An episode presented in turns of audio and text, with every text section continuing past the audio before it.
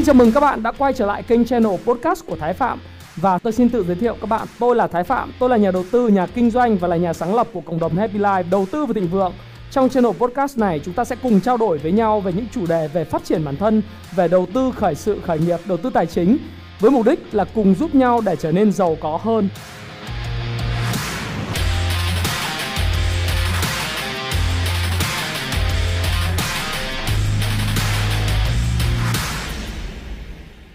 Hi, xin chào tất cả các bạn. Chào mừng các bạn đã quay trở lại với channel của Thái Phạm và tối ngày hôm nay, 8 giờ tối ngày chủ nhật, chúng ta lại cùng với nhau điểm qua những sự kiện tài chính, những cái thông tin mà sẽ ảnh hưởng tới thị trường giao dịch chứng khoán của tuần tiếp theo cũng như nói chung là thị trường à, tài chính ha các bạn ha. Thì phần vào ngày 11 tháng 7 ngày hôm nay á thì cái tựa đề của nó sẽ là à, VN Index sẽ đứng trước áp lực từ những cái trụ vốn hóa lớn trong việc điều chỉnh như thế nào liệu nó có phải là một cái phiên à, và một cái tuần à, một cái tuần giao dịch tương tự như cái tuần giao dịch từ 18 tháng 1 đến 29 tháng 1 hay không? Thì tôi cũng đã chia sẻ với các bạn rồi nhưng mà chúng ta cũng phải nhìn thấy rằng là index hiện nay đang chịu cái áp lực rất lớn về mặt điểm số về mặt điểm số bởi những sự điều chỉnh của các trụ vốn hóa lớn. Thì trước khi bắt đầu video này thì các bạn uh, vui lòng có thể xem lại cái tuyên bố trách nhiệm của tôi. Video này nhằm mục đích giới thiệu những cái bạn mà đọc sách của Happy Life. Ờ, và giúp cho các bạn có những cái kiến thức để mà ờ, đọc sách hoặc là nghiên cứu tốt hơn. Ờ, và chúng tôi không khuyến nghị mua bán bất cứ một loại tài sản tài chính nào. Khi bạn mua bán, bạn hãy tự chịu trách nhiệm cho cái việc mua bán của bạn bạn nhé. Hãy tham khảo video này thôi. Và chúng ta cũng thấy rằng là cái bối cảnh mà hiện nay ấy, chứng khoán Mỹ thì vẫn vẫn rất là ổn và liên tục lập những đỉnh cao mới sau những điều chỉnh cần thiết. Tuy nhiên à, khi mà nhìn vào VN Index thì chúng ta lại thấy rằng là VN Index hiện nay đang gặp những áp lực rất lớn. À, cái áp lực của chúng ta là đứng trước áp lực của các cổ phiếu trụ, ờ, cổ phiếu trụ điều chỉnh. Thế thì tuần tới tuần trước tôi cũng nói là cái tâm lý à, các bạn nhớ lại cái video tuần trước và chủ nhật tuần trước tôi nói là tâm lý chốt lời rất là cao nên quá trình đi lên nó sẽ rất là khó bằng phẳng Ờ, chúng ta vẫn kỳ vọng là thị trường sẽ đi lên ờ, ở vùng mà 1538 điểm. Thế nhưng mà trước cái tâm lý chốt lời rất là cao và cái quá trình đi lên thì chắc chắn là không bằng phẳng rồi. Do đó thì quản trị rủi ro phải đặt lên hàng đầu. Đấy.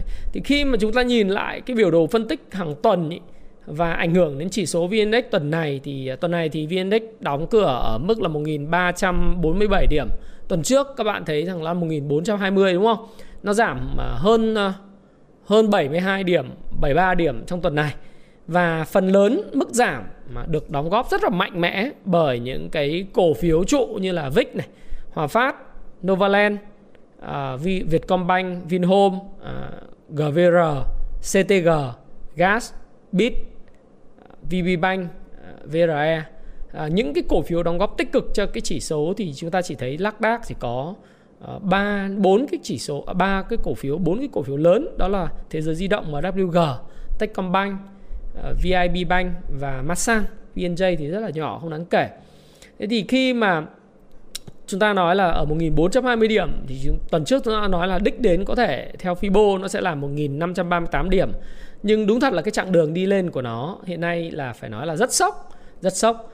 Và VN Index đã chọn cái kịch bản là gồ ghề ờ, và và điều chỉnh gồ ghề liệu rằng là cái quá trình mà hiện nay chúng ta nhìn thấy cái trend line ở đây á thì nếu như mà index mà break break down tức là giảm vượt quá cái trend line này thì có thể là cái trend tăng trung hạn của chúng ta à, nó sẽ bị à, coi như là đứt gãy.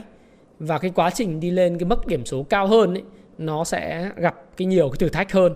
Và khi mà các bạn biết rằng là nếu như trong qua cái quá trình mà tuần tới tiếp tục à, những cái nhà tạo lập hay là những nhóm short sell những nhóm mượn những cái kho hàng à, của các nhà đầu tư cá nhân đầu tư dài hạn hoặc là những cái tổ chức mà không có nhu cầu trading cổ phiếu họ sọt xuống thì có thể là thị trường sẽ phải kiểm nghiệm lại những cái mốc như là 1.320 điểm à, là cái mốc mà gần nhất mà chúng ta có thể thấy là cái hỗ trợ của thị trường. Cái thứ hai là mốc 1.256 điểm và cái mốc mà à, tất cả mọi người đang nói rằng là ok nó có thể là 1.256, đến 1200 điểm thì tôi thì tôi cũng không quá là quan tâm đến cái câu chuyện là chỉ số thị trường nó sẽ đi về 1.200 điểm hay 1250 à, hay 56 điểm gì hết. Bởi vì như tôi nói các bạn trong cái video ngày thứ năm thì cái hành động của tôi nó sẽ khác đi so với hành động của tất cả mọi người là nhìn vào chỉ số để mua bán. Và chỉ số đối với tôi nó đóng một cái vai trò giúp quyết định cái xu hướng cái sự tham lam của đám đông uh, xem cái tham lam của đám đông như thế nào và mình xem là những cái cổ phiếu mà mình đang tìm hiểu mình đang theo dõi nó có thực sự vào cái vùng hấp dẫn để mình có thể tích trữ nó hay không? Hoặc là nếu đấy là mình đầu tư nó tương đối là trung hạn và dài hạn một chút. Còn những cổ phiếu mà mang tính chất lướt sóng ngắn hạn thì mình phải cơ cấu lại cái danh mục để mà cái quản trị rủi ro của mình luôn luôn là mức tốt nhất phải không nào các bạn? Thế thì chúng ta nhìn vào cái chỉ số vn index như thế này thì ờ, như tôi đã nói các bạn đó là nó đã chọn cái con đường điều chỉnh sốc và gồ ghề. À, điều chỉnh rất là sốc thậm chí là cái cái cú mà giảm điểm của ngày thứ ba là một cái phiên bán rất là láo. Tôi dùng cái từ phiên bán láo và tôi đã làm một cái video livestream với các bạn ngay hôm thứ ba. Đó là cái phiên mà uh, tôi không biết như thế nào nhưng mà ngay lập tức ờ, chỉ số chỉ trong vòng có khoảng độ tầm 25 phút cuối giờ chiều ngày thứ ba. Thì các bạn đã thấy rằng chỉ số ờ, những cái cái nhà mà không phải tạo lập tôi không, không, không nghĩ là những người này là nhà tạo lập hay là gì. Nhưng mà những cái tay mà uh, họ đánh thấu cái ấy, đấy, đánh thấu cái họ mượn hàng họ bán xuống rất là mạnh chẳng hạn như mượn những cái cổ phiếu như gas hay là cổ phiếu của những ngành, ngành banh bán rất mạnh xuống bán cấp tấp dồn dập từ cái khoảng cái thời gian uh, từ 2 giờ khoảng 2 giờ 15 phút chiều cho đến phiên ATC. Tại sao họ không chọn bán ở cuối giờ sáng? Bởi vì người ta sợ là cái lực cầu vào sẽ hấp thu hết tất cả những lực bán mà họ dồn cú đánh quyết định vào đánh úp vào cuối phiên. Thế thì cái đợt giao dịch này à, lần này này và cái đợt giao dịch khi mà thông sàn ấy, chúng ta thấy là thông sàn thực ra lại không phải là một cái à, một cái gì đó nó nó may mắn phải không? Thông sàn thực ra là một cái bad luck. Đấy. Thực tế là mọi người tưởng nó là một cái may mắn nhưng mà cuối cùng thông sàn và theo cái của FPT nó lại là một cái bad luck là một cái rất là tệ với nhà đầu tư khi mà những cái người mà bán short sell ở cái vùng cao họ lại có quyền là sử dụng cái lệnh bán cấp tập của mình vào những cái phiên chiều vào phiên ATC Đấy, à, gần phiên ATC hay là các bạn sẽ nhìn thấy à, quan sát giao dịch của tôi trong vòng khoảng 3 hai phiên ngày hôm nay. À, hai phiên ngày thứ năm và thứ sáu thì cái lực bán thường rất là mạnh từ khoảng 1 giờ 15 phút chiều cho đến khoảng 2 giờ chiều. Đấy, 2 giờ chiều hoặc là 2 giờ 10 phút chiều gì đó. Cái lực bán nó rất là mạnh và cái lực bán này ấy, nó không phải là cái lực bán đến từ nhà đầu tư cá nhân nhỏ lẻ mà nó là lực bán cố tình của những cái tổ chức muốn đạp thị trường xuống. Thế còn họ đạp vì mục đích gì thì chúng ta cũng không biết và chúng ta không định đoán. Việc chúng ta chỉ có thể quan sát hành động của họ và chúng ta kiểm soát quản trị rủi ro của mình tốt mà thôi đúng không nào? Thì quay trở lại với lại cái đồ thị ngày thì chúng ta đã thấy đồ thị ngày như vậy rồi. Thế còn đồ thị tuần thì sao? Đồ thị tuần ấy thì ờ, chúng ta thấy rằng là index nó có một cái tuần theo kỹ thuật và thì rất là xấu. Nó là một cái cây nến uh, nó mây đen bao phủ mà không những bao phủ luôn cả một tuần tăng điểm mà nó bao phủ luôn gần như là trọn vẹn 3 tuần tăng điểm trước đó. Và coi như là chỉ một tuần giảm giá là index đã bằng 3 tuần tăng giá. Và với cái phiên mà nếu mà theo phân tích kỹ thuật và theo nến Nhật, đồ thị nến Nhật hay là chúng ta có thể thấy rằng là theo uh, những cái phân tích Ichimoku kết hợp với nến và khối lượng thì chúng ta có thể thấy rằng là cái phiên uh, cái phiên nếu mà coi tuần vừa rồi là một phiên thì một tuần vừa rồi là một cái phiên phân phối theo tuần. Đấy, chúng ta thấy là cái đồ thị khối lượng khi mà thả cửa cho cái giao dịch nó thì cái phiên vừa rồi là một phiên phân phối là giá giảm mạnh đồng thời kèm với cái khối lượng tăng mạnh đó là một cái phiên phân phối thế thì tôi tôi thì nói với các bạn rồi là chúng ta không đoán là chỉ số về bao nhiêu nhưng mà nếu phân theo phân tích kỹ thuật thì chúng ta có thể thấy rằng là những mốc ờ, nó gọi là hỗ trợ của thị trường ấy những cái sàn sàn mới thị trường hỗ trợ. Nếu mà theo payback time ngày đời nợ cái phương pháp của Philtown và và chúng tôi sử dụng đó là phương pháp FAC gọi là floor and ceiling tức là sàn và trần ấy. À, thì cái floor ở ngày tuần tới nó sẽ có những cái floor ở trong ngoặc kép. Những cái sàn, đó là 1.320 điểm 1.256 điểm và khoảng là 1.200 điểm. Thì nó không phải là cái sàn hay cái hỗ trợ của tuần sau, mà nó là sàn hỗ trợ của chỉ số trong đợt này luôn. Thì khi mà index nó tăng một thời gian dài như thế này, thì cái phiên điều chỉnh và phiên chốt lời của cái tuần vừa rồi, tôi nghĩ rằng đó là một cái phiên nó hợp lý và nó là cần thiết để xoa dịu những cái đầu nóng. Tất nhiên thì không ai muốn thị trường điều chỉnh cả và thị trường điều chỉnh thì nó để lại những cái nỗi đau cho nhà đầu tư nhỏ lẻ. Những người mà luôn luôn là không biết kiểm soát rủi ro full margin hoặc là à, luôn luôn mua full cổ phiếu trong cái số tiền mà mình có. Có thể là không không mua bằng mặt zin mua bằng tiền của mình. Thế nhưng mà luôn luôn mua full cái số tiền mà mình có và không bao giờ còn lại cái tiền mặt để phòng khi bất chắc khi thị trường có những điều chỉnh. Đấy. và cổ phiếu của mình đã trông đợi mong đợi nó về một cái vùng nhất định. Ờ, đã đến cái vùng để mình có thể gom và thu gom cổ phiếu nó tốt, triển vọng tốt thì mình lại không còn tiền. Bởi vì bây giờ mình chỉ có cách là mình bán cái cổ phiếu mình đang có để mình có thể mua được cái cổ phiếu mà mình muốn mua thôi. Thì đó là cái bài học dành cho tất cả mọi người, tất cả những người mà quản trị rủi ro không có tốt. Và tất nhiên thì nó ừ, theo cái phân tích kỹ thuật, chúng ta đơn thuần nói rằng là nó mất trend thì mình nói là mất trend nó còn trend thì mình nói là còn trend chứ không phải là mình nói mình theo đuôi là hay sao các bạn ha? Nếu như cái trend nó còn tiếp tục thì chúng ta sẽ còn enjoy bởi vì đối với lại một người nhà phân tích cổ phiếu và một người uh, kinh doanh cổ phiếu thì chúng ta sẽ theo cái xu hướng của nó chứ chúng ta không chống lại xu hướng của nó được không các bạn? Và trong tuần vừa rồi nếu mà khi mà chúng ta nhìn lại đó ngày hôm nay thì các bạn thấy là tôi cách tôi uh, uh, đi thẳng vào vấn đề về vn index. Uh, chúng ta sẽ nói về cái, cái cái bối cảnh của thị trường thế giới sau. Nhưng mà nhìn tuần vừa rồi thì thực sự lại là một cái tuần mà nước ngoài lại hành động rất là tốt.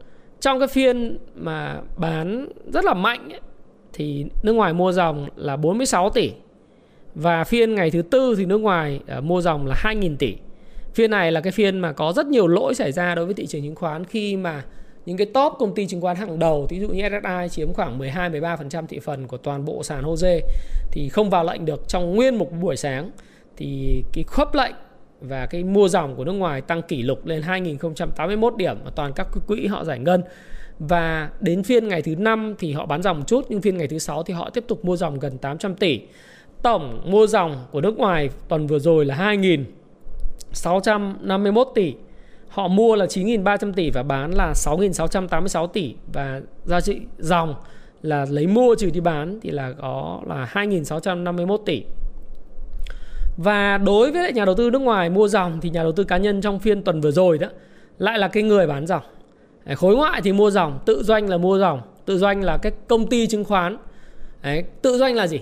Tự doanh là các cái công ty chứng khoán vừa đóng vai trò là người môi giới nhưng lại vừa đóng vai trò là người kinh doanh cái chứng khoán trên sàn để tạo cầu tạo cung hoặc là những cái người mà tận dụng những làn sóng của thị trường để tạo ra cái lợi nhuận nó cho công ty chứng khoán. Thì cái này ấy, nó là một trong những cái nghiệp vụ mà đối với những thị trường cận biên như Việt Nam thì vẫn còn đang chấp nhận. Tức là những cái công ty chứng khoán hay những ngân hàng đầu tư investment banking và các ngân hàng thương mại vẫn đang gọi là nhộm nhạo trộn vào nhau. Đấy tức là anh vừa là người đá bóng và anh vừa là người thổi còi. Tức là anh vừa giống như trên một trong một sòng bạc. Anh là vừa là người chia bài nhưng anh lại vừa là người chơi. Đấy, thì nếu các bạn đến những cái sòng bài của Las Vegas hay là sòng bài của Mỹ của châu Âu thì các bạn sẽ thấy rằng là ở vào casino của họ đó thì các bạn thấy những người mà ngồi chơi bài không phải là những người mà trong sòng bài. Tức là sòng bài chỉ có nghĩa vụ là tổ chức tạo ra những cái cái bản chơi và ở đó thì có những cái dealer những người quản lý quỹ à, quản lý quỹ quản lý tiền. Thì còn người chơi nó đến từ khắp nơi trên thế giới. Từ Trung Quốc từ uh, chủ yếu là Trung Quốc rồi ở Mỹ ở châu Âu vân vân. Thế thì họ là người chơi chia bài thôi. Họ chỉ thu phí. Và tất nhiên thì người chơi có quyền chơi với nhà cái hoặc là chơi vẫn lẫn nhau. Nếu ai đặt banker player thì là chơi với nhau chơi ngược nhau. Nhưng phần lớn thì người chơi chơi với nhà cái. Họ đóng vai trò là người chia bài và là người chơi người là nhà cái. Họ không đóng vai trò là cái người mà vừa ngồi ở với cái bàn để chơi. Thì các bạn hiểu là cái nghiệp vụ ờ, của cái cái một cái cái một cái sòng sòng bài cũng như nghiệp vụ của một cái nơi mà tổ chức giao dịch à, chợ là một cái chợ chứng khoán là rất là giống nhau. Đấy, nhưng mà nếu chúng ta đi sang ở Macau thì không có chuyện này ở Singapore không có chuyện này. Nhưng mà chúng ta sang Campuchia hay chúng ta sang ở Việt Nam thì chúng ta sẽ thấy là các cái sòng casino thì thường sẽ có những cái tay chơi mồi là chính là người của nhà cái. Ngồi đấy là chơi mua mua bán bán để tạo cầu, tạo những cái giao dịch để mà thu hút thêm những người chơi vào những cái ván bài. Thế thì đối với lại tự doanh thì các bạn cũng hiểu là vai trò, đóng vai trò tương tự như vậy công ty chứng khoán, tức là vừa là một cái người mà tạo ra cái cầu liên tục và tạo lập của một cái cổ phiếu nào đó, hoặc là họ giao dịch, họ tạo ra cái cái giao dịch và tạo ra cái thanh khoản trên thị trường thì nhẽ ra nếu mà cái nghiệp vụ investment banking này ở những nơi khác thì nó sẽ phải tách biệt so với lại cái ngân hàng à, thương mại. Ngân hàng đầu tư ấy, investment banking nó khác với lại ngân hàng thương mại. Mỹ nó rất là ừ, khác biệt như vậy.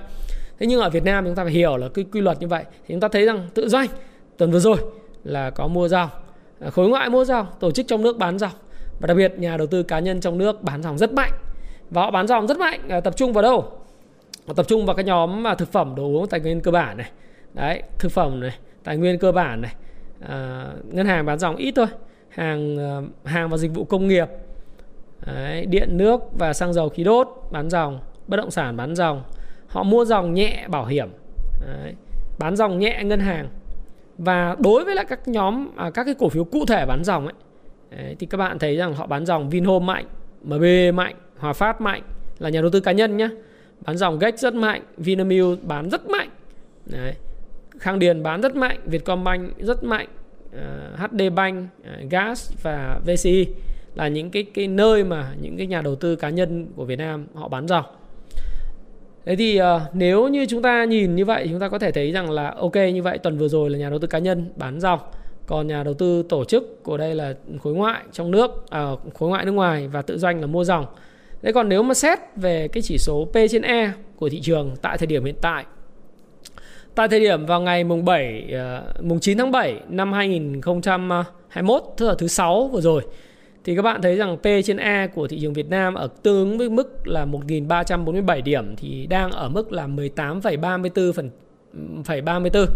Tức là ở mức này thì so với cái mức PE đỉnh của chúng ta là 19,6 ờ, và cái mức đỉnh của cái năm mà 2008 cũng tương đương với lại mức 19 mấy á, thì nó đã rẻ đi khá là nhiều.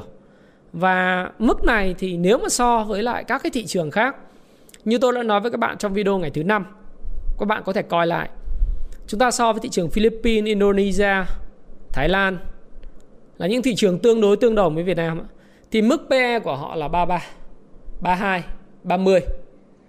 Mức này nếu so với họ chúng ta là mức khá là rẻ.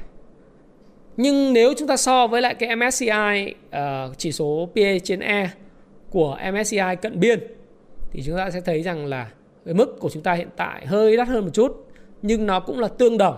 À, cũng là tương đồng. Do đó thì ở thời điểm này nếu nói toàn bộ thị trường chứng khoán Việt Nam nếu so với lại chỉ số MSCI Frontier những cái chỉ số cận biên của MSCI thì đắt hơn một chút nhưng chúng ta cũng không rẻ cũng không đắt. Đấy. nó là mức tôi nghĩ là nó cũng cân bằng rồi thế thì đấy là cái điều mà mà chúng ta nhìn.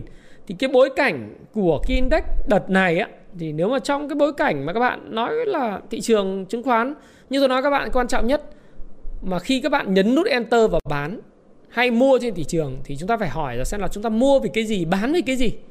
Đấy, chúng ta chứ không theo cái chỉ số. Bởi vì chỉ số thì nó là một cái thước đo về mặt tâm lý. Nhưng mà nếu chúng ta mua bán chúng ta đầu cơ thì không nói chúng ta mua bán là chúng ta mong kiếm lời và lướt nhanh. Mua nhanh, bán nhanh thì tất nhiên chúng ta phải nhìn những cái chỉ báo về tâm lý. Nhưng phiên ngày cuối tuần là cái phiên mà các bạn thấy là cái thanh khoản. Tất nhiên nó, khi mà giảm mạnh thì phiên thanh khoản cũng 25.000 tỷ cũng rất là nhiều, đúng không?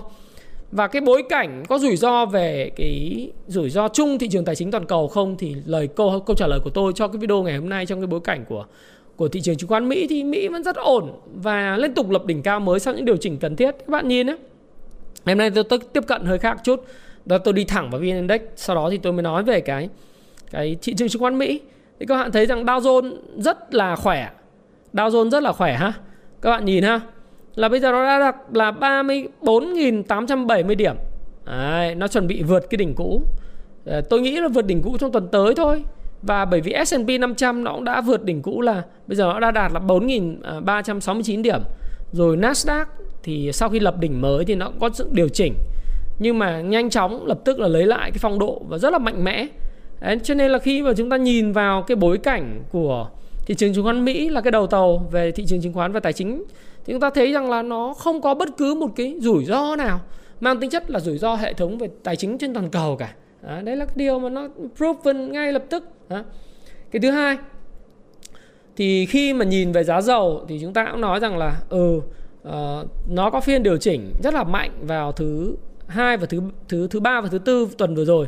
Thế nhưng mà nó lại phục hồi rất là mạnh mẽ ngay sau cái điều chỉnh ngày thứ ba và thứ tư trong ngày thứ năm và thứ sáu. Ví dụ ngày thứ năm nó tăng 2% và ngày thứ sáu nó tăng là 1,64% giá dầu Brent biển Bắc ờ, uh, UK Brent là nó đạt được là 75,56 đô. Đấy cái mức đỉnh cao của nó là khoảng 77 đô. Thì bây giờ nó tiếp tục đạt cái mức 75,56 đô. Và tôi nghĩ rằng nó vẫn giữ cái trend vẫn giữ cái xu hướng tăng rất là rõ nét. Và cái dấu hiệu của lạm phát chi phí đẩy do siêu chu kỳ hàng hóa vẫn tăng vẫn vẫn đang hiện hữu. Đấy tôi nghĩ là vẫn đang hiện hữu cho đến khi mà chúng ta phải xem là chính quyền ông Joe Biden và những cái nhóm OPEC cộng ờ, sẽ làm như thế nào thì dự kiến là OPEC cộng sẽ có những cuộc họp trong vòng khoảng một tuần tới. Có thể họp online. Và cuộc họp này thì sẽ được thúc đẩy bởi uh, Riyadh uh, và thúc đẩy bởi uh, Nga. Và sẽ có một cái thỏa thuận. Tất nhiên sẽ không xem lại cái baseline cái đường cơ sở về sản xuất về dầu output hàng ngày của UAE tiểu vương quốc Ả Rập thống nhất. Nhưng mà nó sẽ cho phép những cái thành viên của OPEC có thể gia tăng sản lượng bắt đầu từ tháng 8 cho đến tháng Ờ, tháng 8 năm 2021 cho đến năm 2022. Còn nhưng mà cái cái dự báo của Goldman Sachs và tổ chức năng lượng thế giới dựa trên cái mức độ tiêu thụ uh, dầu của Mỹ uh, do cái quá trình mở cửa tái mở cửa lại và chiến lược vaccine của họ diễn ra rất là tốt. Thế thì các bạn sẽ thấy rằng là cái mức tiêu thụ uh, tiêu thụ dầu hàng tuần hiện nay đang tăng rất là mạnh và mức tồn kho của Mỹ về dự trữ dầu dầu hỏa nó cũng giảm rất là mạnh thì uh, dự báo của Goldman Sachs và tổ chức năng lượng thế giới họ cũng nói với mình rất rõ đấy là cái cái nhu cầu nó vẫn vượt qua cái nguồn cung của các cái tổ chức à, xuất khẩu dầu lửa như là OPEC cộng và các cái nước xuất khẩu dầu lửa. Do đó thì cái giá nó có thể vẫn giữ mức ở mức cao trên 60 tức là nó vẫn có thể giữ được cái mức mà cơ sở là trên 62 65 đô một thùng đấy thì cái dấu hiệu của chu kỳ lạm phát và và những cái chi phí đẩy lạm phát chi phí đẩy nó vẫn còn rất là rõ nét ha các bạn ha. Để bối cảnh như thế chúng ta có thể nói rằng là uh, thị trường tài chính thế giới nó không gặp cái vấn đề gì hết. Đấy. và giá vàng thì cũng có sự phục hồi lại ở vùng 1.800 đô la thì giống như chúng ta đã từng dự báo với nhau. Tổng kết lại cái tuần mùng 4 tháng 7 cho đến mùng 9 tháng 7 thì chúng ta thấy chứng khoán Mỹ thì Dow Jones giảm nhẹ thôi 0,61% Nasdaq tăng nhẹ ờ, S&P 500 thì lập một cái đỉnh cao mới. Đấy, còn hàng hóa thì giá dầu Brent giảm 2,69%, nó hồi phục lại, vàng thế giới tăng gần 1%. Và đó là cái cái mà chúng ta có thể thấy là thế giới nó như vậy. Thì à, với Việt Nam thì nó cũng tôi nghĩ rằng là chúng ta không quá đặt nặng cái rủi ro tại thời điểm này liên quan tới cái câu chuyện về về thị trường tài chính thế giới. Mà cái rủi ro nếu có nó có chỉ là những cái rủi ro liên quan đến nội bộ của cái nền kinh tế Việt Nam và cái tài chính Việt Nam nhưng thì tôi lại không không nghĩ rằng là cái thị trường tài chính Việt Nam nó sẽ có những cái rủi ro quá lớn nó có những cái gập cành nó có những cái đứt gãy nhất định nhưng về về mặt chuỗi cung ứng về nền kinh tế do cái phong tỏa của chỉ thị 16 nhưng chúng ta vẫn đang à, thực hiện cái việc mà chống dịch à, như chống giặc và đồng thời thực hiện cái mục tiêu kép đó là việc phát triển kinh tế và xuất khẩu cùng một lúc để tiếp tục tăng gia tăng GDP. À, tất nhiên là cũng có những khó khăn thế nhưng mà những cái rủi ro như vậy thì chúng ta chưa thấy xuất hiện ở đây. Do đó thì đối với tôi khi tôi view cái thị trường ấy, tôi nghĩ rằng đây là một cái cú điều chỉnh nó nếu có nó sẽ là cái cần thiết để cho index nó có thể tích lũy được cái nguồn lực cho một cái cái chu kỳ mới. Có thể chu kỳ mới nó sẽ đến ngay sau tháng 7 hoặc là nó phải đến vào tháng 10 tháng 11 tới chẳng hạn. Chúng ta cũng không biết được chúng ta phải chờ đợi. Đó và xin chúc mừng tất cả các bạn đã dự báo đúng cái điều sẽ diễn ra trong tuần à, đã diễn ra trong tuần mùng 4 đến mùng 9 thì chúng tôi sẽ trao tặng 5 cái bộ làm giàu từ chứng khoán cho các bạn à, và sẽ thông báo trên cộng đồng các bạn nhé. Còn đối với tôi thì tôi vẫn nhận định như thế này này. Tiền thì các bạn thấy rồi. Như tôi nói trong cái video ngày thứ năm. Đấy. Cái cái cái khác biệt của cái lần này tức là các bạn sẽ phải xem lại cái video này cái video trên cái kênh ờ, YouTube của tôi các bạn vào kênh YouTube của tôi đánh YouTube Thái Phạm ha, các bạn ha. Đấy. Các bạn vào. Nếu ai chưa xem thì tôi khuyên các bạn lên xem lại. Đấy. Các bạn xem lại cái video của tôi và ở đây thì tôi nói rất là rõ là thị trường, cái cú, nó có cái cú sập mạnh giống như lần trước hay không thì theo tôi nó không. Đấy. Nó là một cái đợt điều chỉnh cần thiết. Đấy. Nhưng mà để mà để mà có những cái tiêu đề kiểu giống như là ngày 19 tháng 1 trên hay là 28 tháng 1 ấy 168 mã giảm sàn hay là một cái bán tháo hoảng loạn chứng kiến, chứng khoán giảm mạnh nhất trong lịch sử vào ngày 28 thì theo tôi là nó, tức là cái xác suất tất nhiên là mình nói là nó không thể, không bao giờ mình khẳng định rằng nó sẽ không xảy ra. Mình không biết được chuyện gì sẽ xảy ra, nhưng mà mình nói không phải là khẳng định 100% nó không xảy ra. Nhưng mà theo tôi thì nó khó xảy ra cái xác suất xảy ra rất khó. Lý do tại vì như tôi nói với bạn đó là cái dòng tiền nó không ngủ yên. Và chúng ta đã xem cái video của tôi vào ngày à, thứ năm thì tôi nói rồi cái đợt này nó sẽ khác hoàn toàn cái đợt trước là điểm là mọi người bắt đầu quản trị rủi ro tốt hơn. Đấy. không phải ai full margin đâu mặc dù margin công ty chứng khoán vẫn căng. Đấy, nhưng mà cái dòng tiền nó bị đứt gãy rồi cái quản à, quản trị rủi ro của mọi người nó cũng tốt hơn rất nhiều đấy thì cái câu chuyện các bạn xem cái phi, cái cái phiên ngày thứ năm và ngày thứ sáu vừa rồi các bạn sẽ thấy đặc biệt phiên ngày thứ sáu thì các bạn thấy vẫn 25.000 tỷ uh, mua và hấp thu của những người bán ra. Và trên sàn chứng khoán có những mã cổ phiếu vẫn rất mạnh vẫn tăng vẫn giữ được giá vàng thậm chí tăng giá xanh. Ừ, trước cái áp lực chốt lời rất là lớn nhưng mà ờ, tôi thấy rằng là cái tiền vào rất là mạnh 25.000 tỷ. 25.000 tỷ và phiên ừ, khối bán giao à khối mà úp sọt thị trường, bán rất mạnh từ từ khoảng 1 giờ 15 phút chiều. Nhưng mà các bạn thấy là cái thanh khoản vẫn rất tốt. Thế thì ừ, nó không có cái đợt, gọi là, giảm sàn đồng loạt. Ờ, bởi vì bây giờ các bạn, nếu bạn cầm cổ phiếu tốt, có triển vọng vào quý 3 quý 4 tốt. Không những là quý 2 mà ờ, còn tốt, nhưng mà triển vọng quý 3 quý 4 cũng còn tốt. Thì không có lý do gì. Bạn đang cầm, giả sử bạn có 100 triệu, bạn cầm 50 triệu cổ phiếu và 50 triệu tiền mặt không có lý do gì bạn đi bán cái cổ phiếu mà triển vọng quý 2, quý 3 tốt của bạn. Bán hết cầm tiền mặt full 100% Rất khó. Và cũng chả việc gì phải bán như thế. Bởi vì cổ phiếu nó giảm quá đà thì nó sẽ đến lúc nó tăng trở lại. Và bạn giảm bán ra, bán ra sàn thì cái, cái hệ quả bạn thực tế là bạn mất tiền. Nó tăng trở lại thì, thì, thì sao? Giống như Techcombank như tôi nói các bạn ấy. Ừ. Cái phiên ờ, ngày ờ, thứ hai thì đua nhau đua mua trần. Phiên thứ ba là bán sàn sau nó sẽ hồi phục vào ngày bắt đầu từ ngày thứ tư thứ năm thứ sáu. Nó hồi phục trở lại.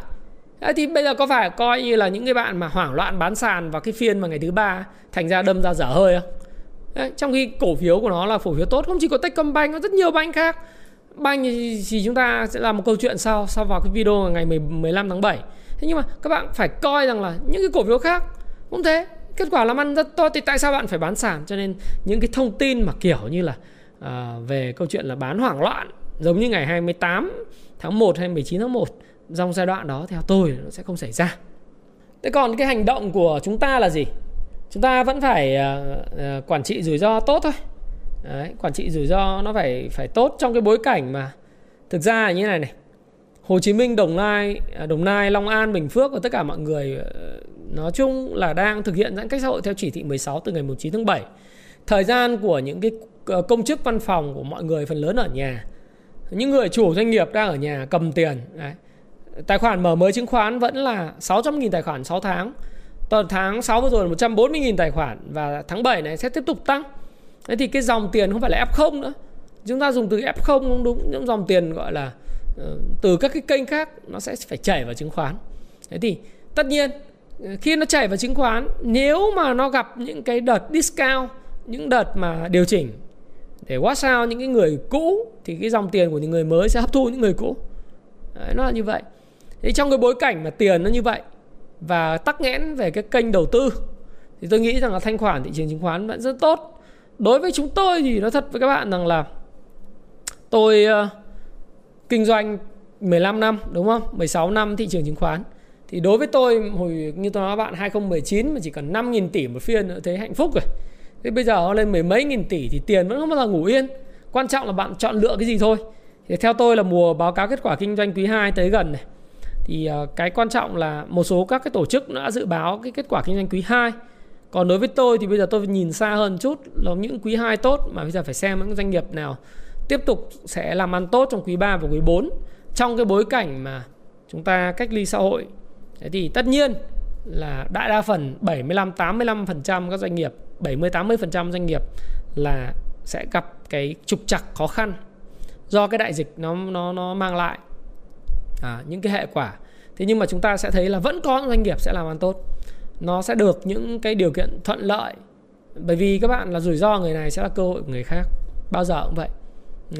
Rủi ro của cái ngành này luôn luôn là cái cơ hội của cái ngành khác. Đấy, chúng ta có thể thấy thương mại điện tử với lại thương mại truyền thống rồi đúng không? Thương mại điện tử lên ngôi, truyền thống xuống thế còn các bạn cũng thấy là những cái chợ bị đóng thì siêu thị lại lên ngôi. Siêu thị lên ngôi uh, bữa giờ. Cửa hàng quán ăn đóng thì chúng ta lại phải mua thực phẩm về nhà ăn thực phẩm ăn liền. Đấy, chúng ta cũng phải hiểu rằng là không có cái gì xấu xấu xấu hết mà luôn luôn luôn có những cái cơ hội ẩn sau những cái rủi ro ẩn sau những cái rủi ro. Do đó thì đối với tôi thì tôi luôn luôn nghĩ những cái gì nó là cái sắp tới và tôi quản trị rủi ro như tôi nói bạn. Bạn nếu nghe kênh Thái Phạm đến giờ cả cái video ngày thứ năm bây giờ khoảng độ tầm 55.000 view đấy. 55 56.000 view hoặc là sau đó thì các bạn xem lại á. Thì số lượng người coi khoảng độ tầm 40 50 nghìn rất ít so với cái số lượng mà tài khoản hiện nay đang có trên thị trường là 3 triệu 4 3 triệu tài khoản đi. Thế thì những cái người mà chỉ nhìn thấy cái gọi short sighted nhìn thấy cái trước mắt um, họ hoặc là quá khích sung sướng quá đà về cái kết quả hiện tại và cái kết quả trong trước mắt. Ờ, mà họ quên đi những cái rủi ro nó có thể chờ đợi. Hoặc là họ quá lo sợ. Một là quá khích quá phấn khích vào những cái gì hiện tại tốt đẹp. Hai là họ quá lo sợ về những cái gì hiện tại xấu xa. Ờ, những cái gì hiện tại xấu xa chưa chắc sẽ là hiện là cái xấu xa của cái giai đoạn tiếp theo. Do đó thì chúng ta phải go beyond. À, chúng ta phải nhìn dài hơn. Những cái gì nó sẽ là tương lai những cái gì nó sẽ ảnh hưởng tiếp theo. Những cái gì nó sẽ có cơ à, trong cái nguy hiểm và cái rủi ro. Thế thì tôi sẽ nhìn cái quý 3, quý 4 và tôi sẽ làm cái video này vào ngày 15 tháng 7 ờ, thêm một số các cái video khác chẳng hạn như thế nào là dòng tiền tự do à, trong kinh doanh. Dòng tiền từ hoạt động kinh doanh chính và dòng tiền từ hoạt động tự do à, dòng tiền hoạt động tự ờ, free cash flow hay là dòng tiền từ hoạt động kinh doanh chính quan trọng như thế nào đối với cái doanh nghiệp trong cái mùa dịch và những doanh nghiệp nào mà ờ, có cái dòng tiền tự do hay là dòng tiền từ hoạt động kinh doanh chính cùng với lại dòng tiền từ hoạt động kinh doanh chính tốt, thì đó là doanh nghiệp mà có sức chống chọi lại với cái thị trường. Thì việc của chúng ta là phân bổ tiền à, vào những doanh nghiệp như vậy ở những cái thời điểm mà index ừ, thị trường chung nó được điều chỉnh hợp lý. Đấy là cái cái mà theo tôi là nó rất là quan trọng. Thế bởi vì tôi đến thời điểm này vẫn là hàng cầm 50% tiền vẫn 50% các bạn hỏi tôi bảo tại sao anh không cầm tiền 100% bởi bây giờ nếu cầm tiền 100% thì thực sự là tôi sẽ bị gọi là disconnected bị bị mất kết nối với thị trường mất. Và phần lớn thì hàng của tôi từ những cái giai đoạn đầu năm thì nó đều lời rồi cho nên là cầm hàng thì vẫn còn lời mà à, mình đã chốt lời rồi bây giờ mình cầm tiền. Và xem ờ, đợi mùa đi săn quý 3 quý 4 còn xem chung kết Euro và ủng hộ đội Ý thôi đó, ủng hộ đội Ý. Ý với Anh vào chung kết có nhiều bạn thích Anh có nhiều bạn thì thích Ý. Riêng tôi thì tôi là fan của ba đội bóng mà Arsenal này cũng là fan tôi rất ủng hộ Bukayo Saka ở trong đội hình đội tuyển Anh. Đấy, rồi rồi fan của Real Madrid hay fan của Inter thì bây giờ thôi fan Inter lâu dài rồi. Tôi ủng hộ đội Ý Azuri à, đặc biệt là tôi rất ấn tượng với lại nó hơi dài dòng không liên quan chút nhưng mà uh, Federico Chiesa rất là hay đúng không? Insigne thì chúng ta đợi xem. Chung kết này rất là đáng hay. Đáng xem. Thì mình xem chung kết vào tối sáng ngày hôm nay. Nhỉ? Sáng ngày mai sáng ngày mai. Sáng ngày mai chúng ta sẽ xem trận chung kết. Thì uh, hãy cứ ủng hộ và chuẩn bị cho cái mùa đi săn quý 3, quý 4 tôi luôn luôn thấy rằng là trong cái nguy hiểm luôn luôn có rủi ro. À trong xin lỗi trong cái rủi ro luôn luôn có cái cơ hội nhé. Và tôi sẽ tặng cho bạn nào? Kết thúc cái cái video này đó là gì? Tặng cho bạn nào mà dự báo cái kịch bản tuần tới nó như nào? Thì tôi sẽ tặng cho hai bạn hai cái, một, mỗi bạn một cái cuốn nghệ thuật đầu tư đun đu do bạn Tuấn Vũ của lớp cung vụ chứng khoán 13 gửi tặng. Đây là một mạnh thường quân của học trò của tôi. Thì bạn hãy comment cho tôi biết là, ok, theo bạn thì tuần tới thì index sẽ như thế nào? Cổ phiếu nào sẽ dẫn dắt tăng? Cổ phiếu nào dẫn dắt giảm? Tại sao? Và index sẽ về vùng bao nhiêu? À, tôi muốn có một cái bài dự báo. Thực ra thì dự báo để để cho chúng ta luôn luôn gắn kết với thị trường. Đấy, thì tôi muốn bạn hãy dự báo và tôi sẽ phần cho các bạn hai quà tặng. Đó là một cái quà tặng. Mỗi quà tặng là một cuốn nghệ thuật đầu tư đun đu do bạn à, Tuấn Vũ của lớp cung chứng khoán 13 sẽ gửi tặng đến các bạn. Và còn bạn bạn nhận định như thế nào cũng cho tôi biết nhé. Nếu bạn thích cái video này và học hỏi được nhiều cái video này thì hãy like cái video này chia sẻ video này cho những người mà bạn nghĩ rằng là bạn bạn của bạn hay người thân của bạn. Những người mà xem video sẽ học hỏi được nhiều hơn và đừng quên subscribe, đăng ký kênh Thái Phạm để bất cứ khi nào tôi ra video về phát triển bản thân, về đầu tư chứng khoán, về bất động sản, về tài chính thì bạn sẽ là người nhận đầu tiên và sớm hơn tất cả những người khác. Và Thái Phạm xin chúc bạn có một cái tuần à, thực sự hứng khởi, vui vẻ và có sức khỏe. Xin chào và xin hẹn gặp lại các bạn trong video tiếp theo. Cảm ơn các bạn rất nhiều. Hãy chia sẻ những thông tin này nếu bạn cảm thấy nó hữu ích với bạn và hẹn gặp lại các bạn trong chia sẻ tiếp theo của tôi nhé.